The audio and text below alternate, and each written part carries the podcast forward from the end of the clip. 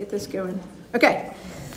All right, so just to kind of introduce myself again, um, my name is Alex Whitaker. If I haven't met you, uh, I am the South End Women's Ministry Coordinator. Uh, so I hang out at South End um, a good bit. It's really good to be with y'all uh, just this morning. Um, and really, uh, I've, I've loved just getting to be a part of this study, um, really, this semester and last semester. We've done this for two semesters now.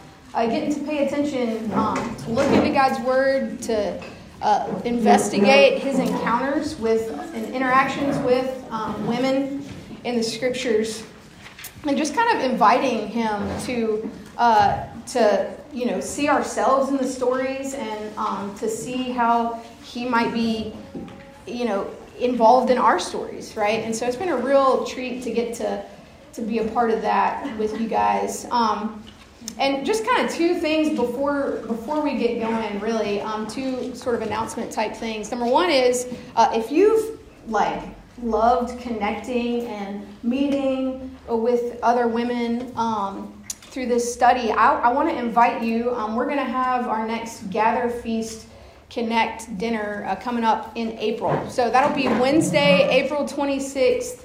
Um, and what that is, if you haven't been a part of it before, um, we you would go on the website, and I think the link is going to be live sometime today or tomorrow in the next couple days. You'll see it. Um, you go on the website, register for it, and we will put you in a small group with um, a handful of women from the site that you attend, the Hope site that you attend, uh, to go have dinner at somebody's house and just kind of get to know each other socially uh, in a setting over dinner. Um, everybody kind of brings something um, at a host's house. So I, I want to just say, like, this isn't the end um, of people connecting and getting plugged in. If you're looking for ways to plug in or looking for ways to kind of meet uh, more people um, at your site, I would really encourage you to sign up for our next uh, dinner. That's coming up soon. And so there's that. And then the only other thing I wanted to kind of just say again is um, uh, there, there's a lot of people that kind of make this Bible study happen. Um, it's we have over I think 200 women like participating this this semester um, in the Bible study. There's there's about 100 or so in here, and then there's another 100 or so um, that are doing it on a weeknight. And so um, I just wanted to give a shout out for um, the people who are leading the tables. You'll have a, you'll have a table leader. Um, there's small group leaders hosting groups in their homes, and I just want to say like we could not pull this off without them, without you guys, and so we're just super thankful um, for you for you leading the way this semester and giving your time, uh, your homes, um, your space. So thank you, thank you, thank you uh, for being available uh, to make that possible. And so just just those two things. So okay, we're gonna kind of transition now. Um, this week, uh, the passage that we're going to be looking together at is John 20, uh, verses 11 through 18. And so this is an account of Mary Magdalene encountering Jesus after he's been resurrected um, following his death on the cross and burial in Jerusalem. And of course, you know, we uh, intentionally um, chose to kind of land the plane with women's Bible study for this semester on this passage uh, because it's perfect timing. You know, Easter, Lent um, going on. Um, we're just a couple weeks away. And so um, it's good for us to kind of sit and soak in these resurrection passages. And so, um, just kind of before we do our lectio, for some of us, um, if you have not spent much time um, kind of in the scripture in reading your Bible before, um, it may this when as we read this passage, it may catch, catch you off guard um, to kind of consider to read um, that the Bible talks about um, Jesus' resurrection from the dead, like not in a metaphorical way, but like in a literal body risen from the dead kind of way. Um, and so I, want, I just want to say from up front, if, if you're reading through this, if you're hearing this maybe for the first time, um, and you're kind of like caught off guard or shocked by that, I would say lean into that. Um, lean into the shock of that because that actually means that you're wrestling and you're actually hearing what Christianity says is a truth claim. Um, and so that, that's, a, that's an invitation to just kind of lean into uh, what Christianity hinges itself on, right? Jesus raising from the dead. And so I'm not going to try to attempt in this um, talk to, uh, you know, like unpack all of the implications of that, um, flesh out all the ev- evidence for that. Um, but if you have questions about that, um, I would encourage you reach out to Stephanie or Laura or Jen or me or anybody from the women's shepherding team. We'd love to like get coffee with you, talk to you about that because um, it's huge. It's awesome. And then same um, on the opposite end of the spectrum. I think before we read, for many of us, this may be really a familiar passage, right? And so easy to kind of you know coast your way through it and kind of jump over what what's really familiar, but um, I just want to invite you um, to lean in and to try as much as you can to listen with fresh ears um, and kind of pay attention to what, what God might be trying to speak to you about today. Um, so, kind of wherever we are, um, let's try to believe together that God has something for us in this passage. Um, and it's an opportunity to slow down enough to try to hear from Him. Um, so, okay, sound good? All right, okay, here we go. So we're going to take a minute um, and just be silent together. Um, try to calm down, try to pay attention. How are we coming into the room? Try to be present um, before we read the passage. And um, at the end of this time, I'm going to read our passage the first time through and want you to kind of make note of any word or phrase that jumps out to you. And so you may want to write that down um, somewhere. So, all right, let's let's be silent together.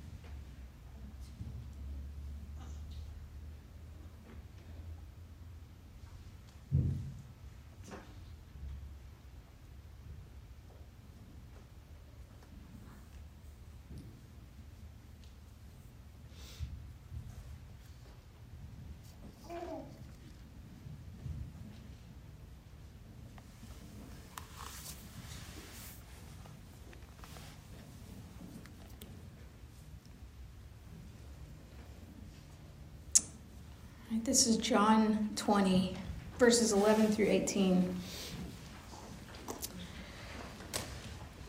But Mary stood weeping outside the tomb. And as she wept, she, stu- she stooped to look into the tomb. And she saw two angels in white sitting where the body of Jesus had lain, one at the head and one at the feet. They said to her, Woman, why are you weeping? She said to them, They've taken away my Lord, and I do not know where they've laid him. Having said this, she turned around and saw Jesus standing, but she did not know that it was Jesus. Jesus said to her, Woman, why are you weeping? Whom are you seeking? Supposing him to be the gardener, she said to him, Sir, if you have carried him away, Tell me where you have laid him, and I will take him away. Jesus said to her, Mary. She turned and said to him in Aramaic, Rabboni, which means teacher.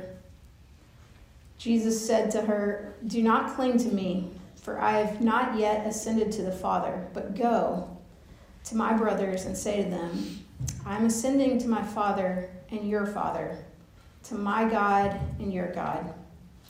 Mary Magdalene went and announced to the disciples, I have seen the Lord, and that he had said these things to her. take about 30 seconds. What word or phrase stands out?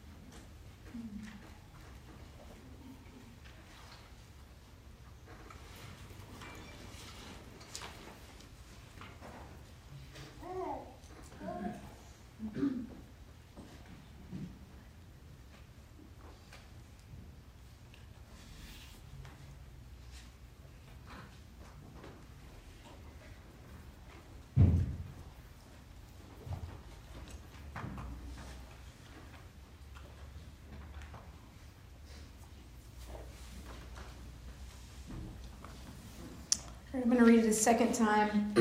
um, this time we're going to try to pay attention to what do you notice about Jesus, right? What's his character like? Maybe jot that down. But Mary stood weeping outside the tomb, and as she wept, she stooped to look into the tomb. And she saw two angels in white sitting where the body of Jesus had lain, one at the head and one at the feet.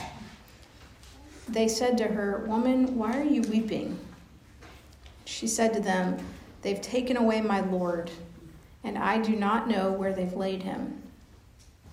Having said this, she turned around and saw Jesus standing, but she did not know that it was Jesus. Jesus said to her, Woman, why are you weeping? Whom are you seeking? Supposing him to be the gardener, she said to him, Sir, if you have carried him away, tell me where you have laid him, and I will take him away. Jesus said to her, Mary. She turned and said to him in Aramaic, Rabboni, which means teacher. Jesus said to her, Do not cling to me, for I have not yet ascended to the Father, but go to my brothers and say to them, I am ascending to my Father and your Father, to my God and your God. Mary Magdalene went and announced to the disciples, I have seen the Lord, and that he had said these things to her.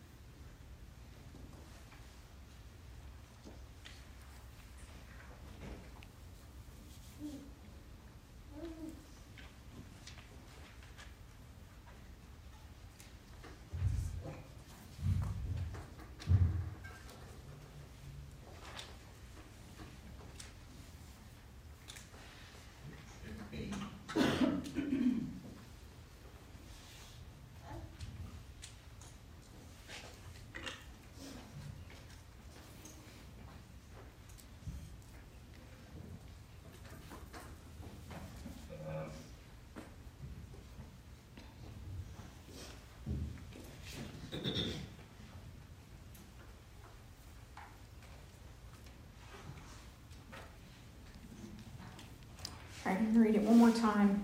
This time, uh, we're trying to imagine ourselves in the passage, right? What do you see? What do you hear? What do you feel? How do you react to what's going on?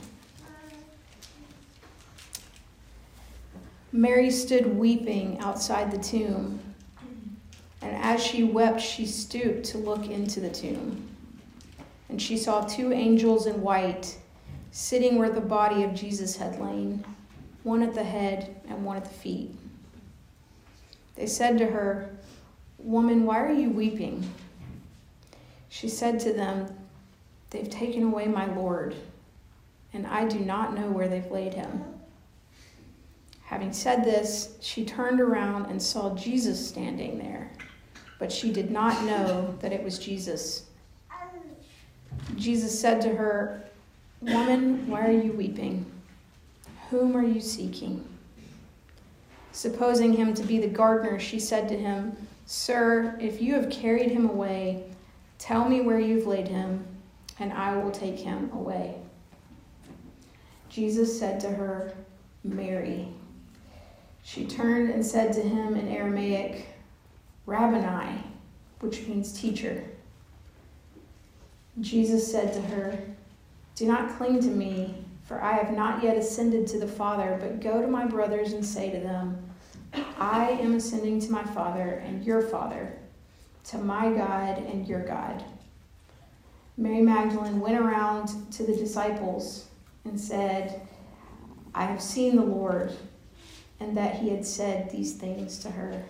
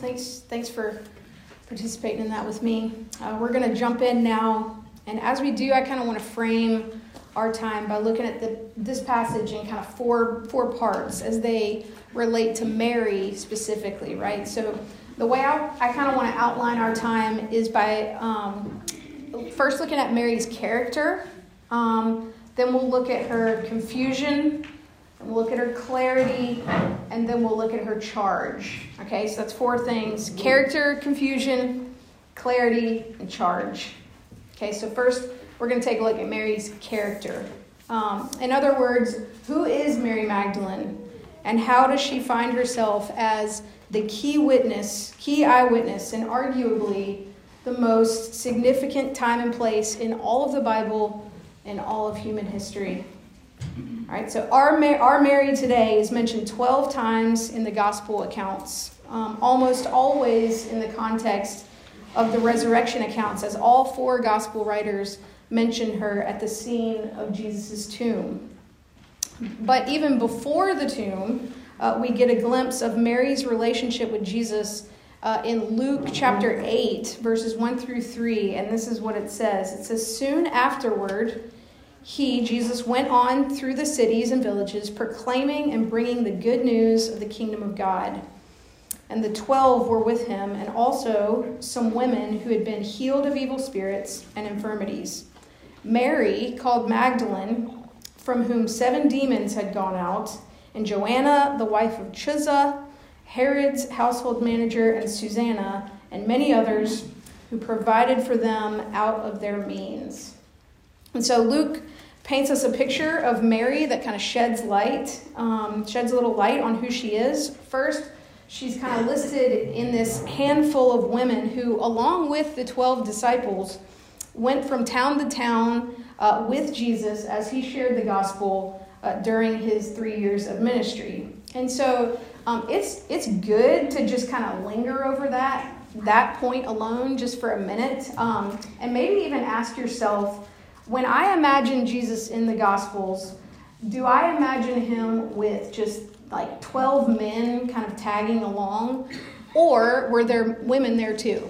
Um, can you imagine that it's possible and even probable uh, that our Mary today in this passage uh, has likely been side by side with Jesus in a number of the passages that we've studied together um, in this, this semester? So Luke tells us a story where Mary Magdalene is not only present in the day to day life of Jesus as a witness to many of the uh, miracles and the teachings, uh, but it also says that she was one of the people who consistently contributed out of her own means to make his ministry possible. And so, how well do you think that Mary knew Jesus after all this time together? Um, how close of a friendship did they likely have? Um, as somebody who's worked in a kind of nonprofit um, setting uh, my entire adult life and have kind of had to do some personal fundraising for many of those years, um, I would have to imagine that Mary knew Jesus very well uh, to have faithfully uh, and regularly foot the bill for him to be able to uh, care for so many so freely.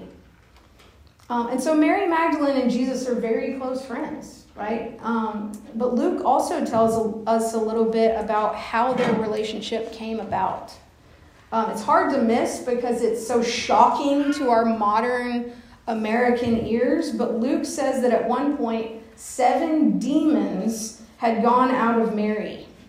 Um, and in Mark's account, he uses the word cast out, um, which is just another way of saying that Mary, uh, that Jesus had expelled or driven uh, these seven demons out of her life. Now, again, I know this is very uh, uncomfortable and hard to kind of imagine in our modern Western Presbyterian minds. Um, how do we understand? How do we think about, much less relate to somebody uh, who is demon possessed in the Bible? Um, well, there's another, there's another account of a man in Mark 5, uh, verses 2 through 5, who was also plagued by demons. Uh, this is the way he's described. And when Jesus had stepped out of the boat, immediately there met him out of the tombs a man with an unclean spirit. He lived among the tombs, and no one could bind him, could bind him anymore, not even with a chain, for he had often been bound with shackles and chains, but he wrenched the chains apart, and he broke the shackles in pieces. No one had the strength to subdue him. Night and day, among the tombs and on the mountains, he was always crying out and cutting himself with stones.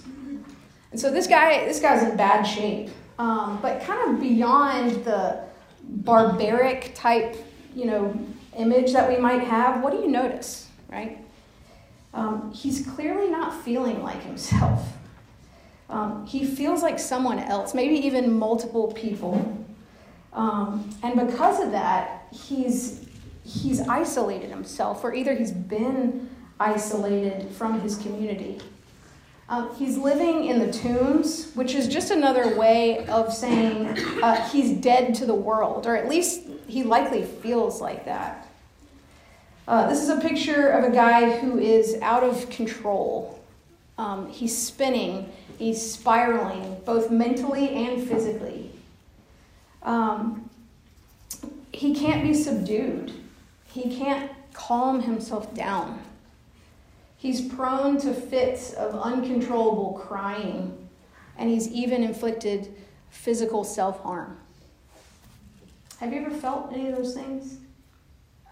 I don't know exactly what to make of demon possession, but it doesn't seem to be a huge leap to me uh, to imagine that at minimum, uh, this, this man and Mary Magdalene had both endured some severe bouts uh, with mental illnesses, including dark days of anxiety and depression. What had it looked like for Mary Magdalene to feel lonely and sad in a hole she couldn't dig herself out of? I wonder what it looked like, what it has looked like for some of you in this room. And so, in light of her past, knowing that somewhere along the way Jesus entered the picture and rid her of the torment of the multiple voices in her mind that were kind of holding her captive, is it any surprise then uh, that she's now named as one of the handful of fully devoted disciples of Jesus? Um, her story shapes her view of who Jesus is and leads her into a life of worship, giving away her time and her treasure. And so this is the character of Mary. We've, we've seen her now. Um, we know a little bit more. And so, kind of heading into our passage today, we meet her in some confusion, right?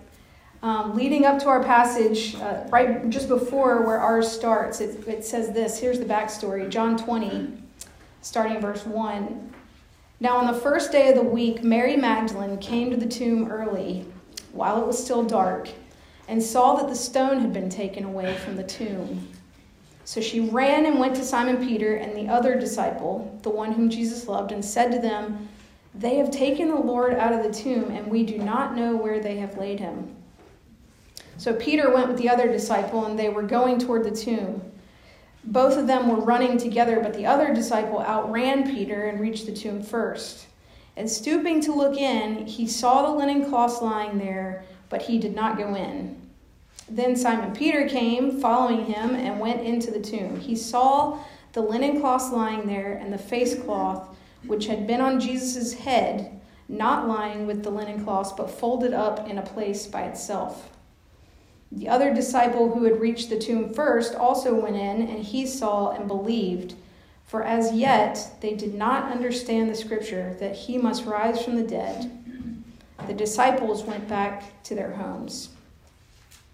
So, Mary, we know from all the places that she's mentioned in the Gospels, has been with Jesus during, during his ministry, and then uh, she's been said to be an eyewitness to his like trials, um, an eyewitness to his crucifixion, even when the other disciples ran away, fled.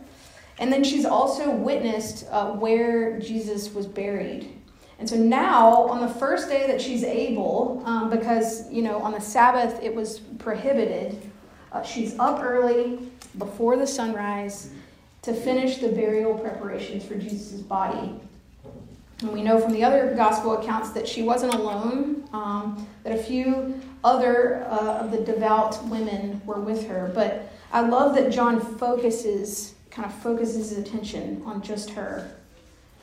So you can imagine the sacredness of this place. It's dark, it's quiet. They're there to care for their dear friend's dead, broken body after his murder.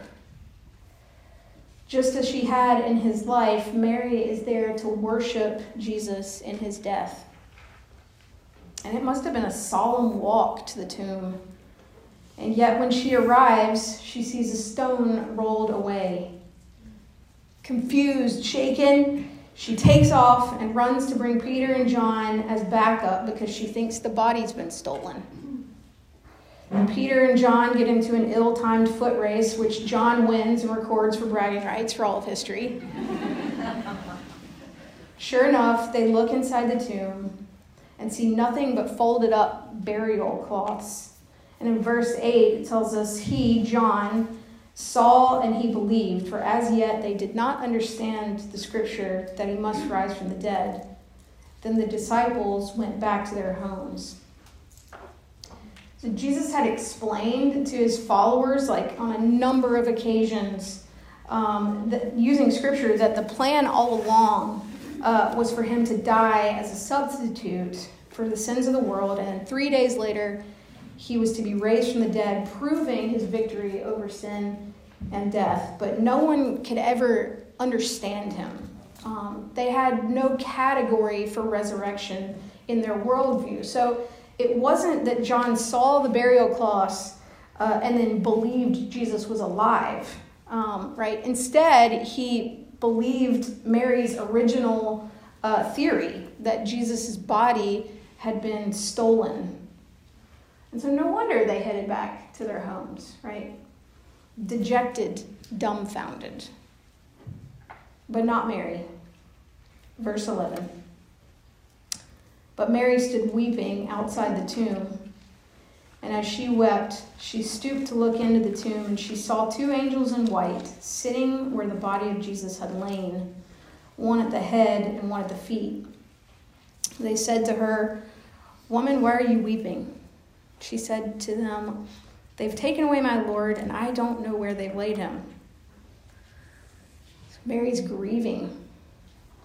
Can you imagine the trauma she's accumulated over the course of the last week of Jesus' life to seen to have seen what she saw to have had no ability to defend or to rescue the one who had changed her life taught her wis- wisdom and valued her as a partner and a friend the heartbreak she must have felt and now standing in his tomb not even able to have the closure of caring for him one last time.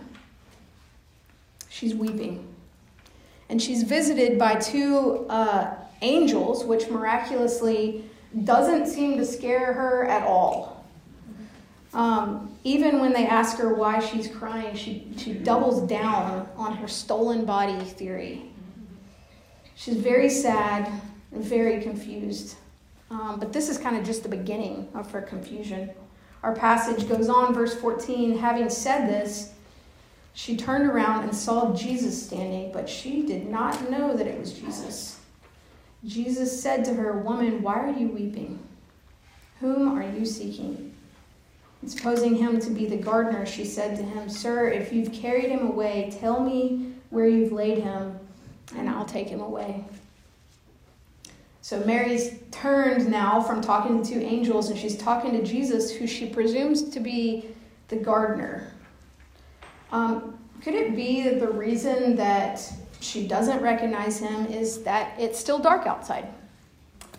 Um, maybe she only sees his silhouette. Uh, and because of the way he's been disfigured on the cross, he didn't look like himself. Um, you know, we know that there's other accounts of disciples uh, seeing the risen Jesus and not immediately recognizing or knowing who he was. Uh, but my, my best guess, though, is that she didn't recognize him because she couldn't imagine that it could be him. She had come to the tomb that morning looking to worship her friend, her healer, her teacher, Jesus, who had died. Rationally, the gardener showing up was the only thing that made sense. So I love that Jesus' first words to Mary are questions. Why are you weeping? Whom are you seeking? By asking questions and being curious with her heart, Jesus reveals to us a God who embraces our tears and invites our desires and doubts. And you can kind of see him setting him up here. I mean, can't you? Um, of course, he knows that she's weeping over his death and looking for his body. But underneath that, what's going on? I think Jesus is asking Mary to take inventory of her perception of who she thought he was and where she had placed her hope. You can imagine that her tears were the evidence of her disappointment that Jesus, um, that God, hadn't turned out uh, to be who she expected. And the plans she had assumed uh, for her life, he had for her life, had not panned out like she thought. She was seeking Jesus in that tomb, but she was seeking Jesus, uh, seeking a Jesus uh, she could only see looking back through rose colored glasses. A Jesus she had known in her past, but was now gone, and along with him, so was her hope. She was seeking her version of Jesus that morning but she couldn't imagine because she couldn't imagine more than what she had already had and then lost. I don't know about you, but Mary's weeping and seeking deeply resonate with me. And it's interesting, um, when I was preparing to give this talk, I came across a guy who was talking about um, where Mary Magdalene's name came from. Now, we already know that Mary was essentially, you know, the most common name uh, for women during that time. But I just kind of assumed Magdalene was like her middle name or her last name or something like that. Turns out uh, she's given that given this name as a way of identifying where she was from, um, which was a town called Magdala, Mag- Magdala, I don't know how you say it, Magdala, which is located um, on the western shore of Galilee. And so, what's more, Magdala uh, if you translate that from Hebrew, it means tower or fortress, which really struck me when I was thinking about Mary standing by the tomb. Here's the thing a fortress is a bunker, a series of walls that close off the vulnerable places to protect a city.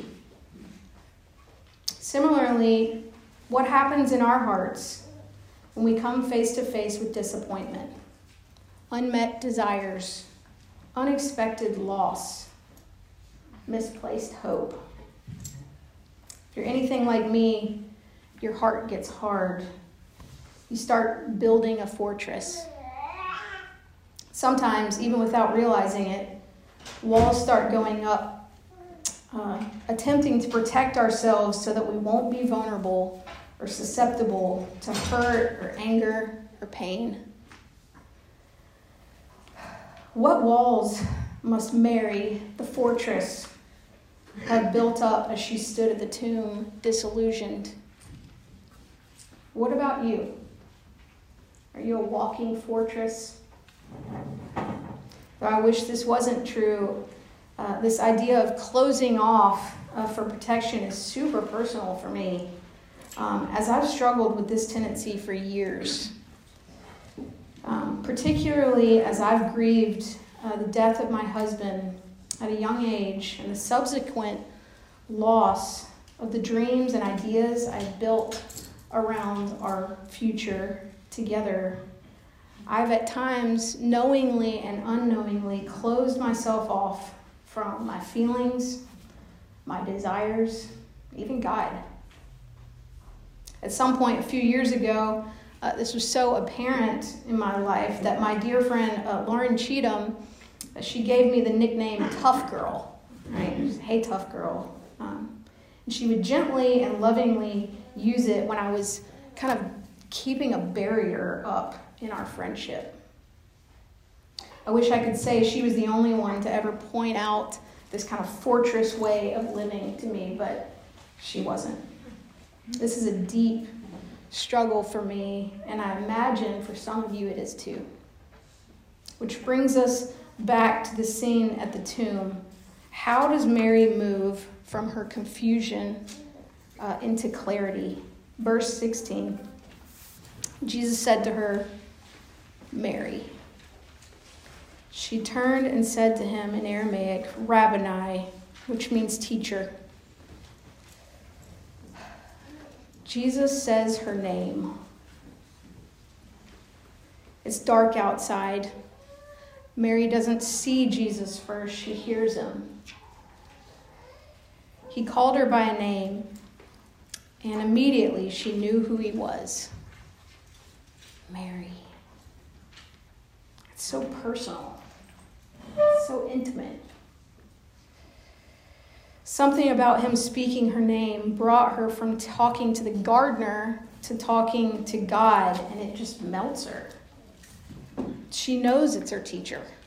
She knows it's her master.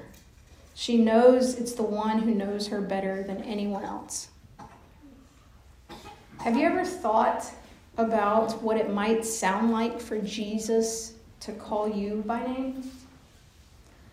I'm to do something weird. I'm to say, let's take like seven seconds together and just be quiet and close your eyes and try to hear Jesus saying your name. Just do that with me.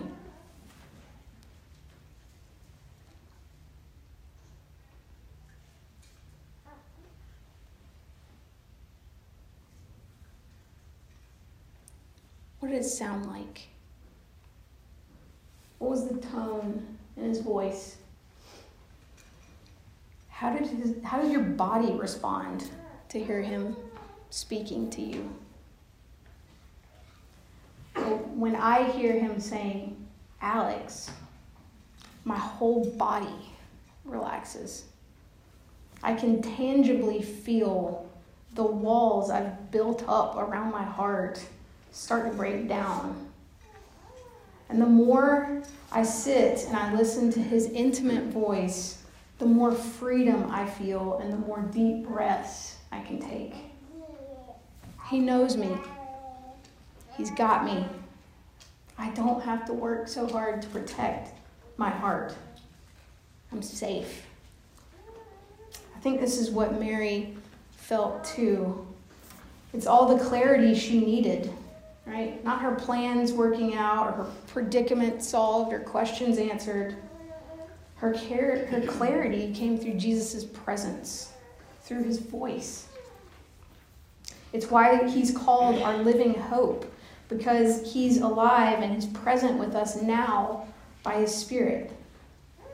His resurrection means that we have as much personal, intimate access to him now as Mary did that morning. This is why Jesus said to her, verse 17, Do not cling to me, for I have not yet ascended to the Father, but go to my brothers and say to them, I am ascending to my Father and your Father, to my God and your God. In other words, you don't have to grasp for me, uh, because when I ascend to the Father, I'm leaving you with my Spirit, which means I'm not going anywhere. I will be with you forever until you see me again, and you will see me again. Which brings us to the last point Mary's charge. Of all the people God could have chosen to be the first post resurrection evangelist, Jesus chooses Mary. He says, Go and tell my brothers. She's not a fortress anymore, she's a tower, she's a pillar in, the, in God's lineage of men and women who've been given the privilege of being charged with sharing the good news about who He is and why He's come. And I love her strategy. verse 18. Mary Magdalene went and announced to the disciples, I've seen the Lord, and that he had said these things to her. Sometimes we think sharing our faith is complicated, right? But Mary models a simpler way. Let me tell you guys what I saw with my own eyes. Let me tell you what he said to me. He said my name, and this is what happened. I believe because I saw him show up in front of me and I heard him speak to me. And this is what changed the world forever. The testimony of a woman who, though she had been plagued with a rough story,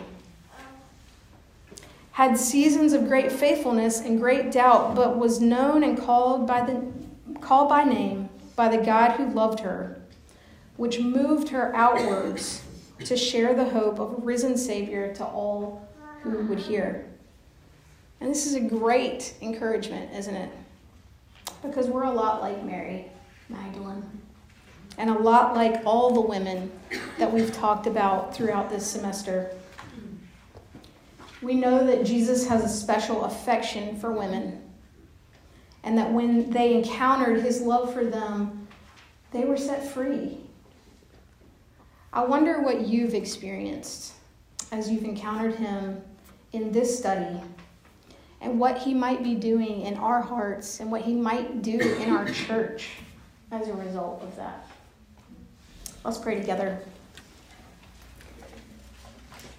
Oh, Father, thank you that you call us by name, that you know each and every one of us in this room and on the podcast listening, that you know us uh, intimately, personally, and that your presence is the thing that we need uh, to, to feel safe, um, to move forward in hope, um, to let our guard down. Father, I pray uh, that by your Spirit that you would do just that for us this morning uh, in our small group time. Um, give us your presence. And by your Spirit, would you move us outward uh, to, to love and to care for others as Mary did? Thank you for Jesus. It's in his name we pray. Amen.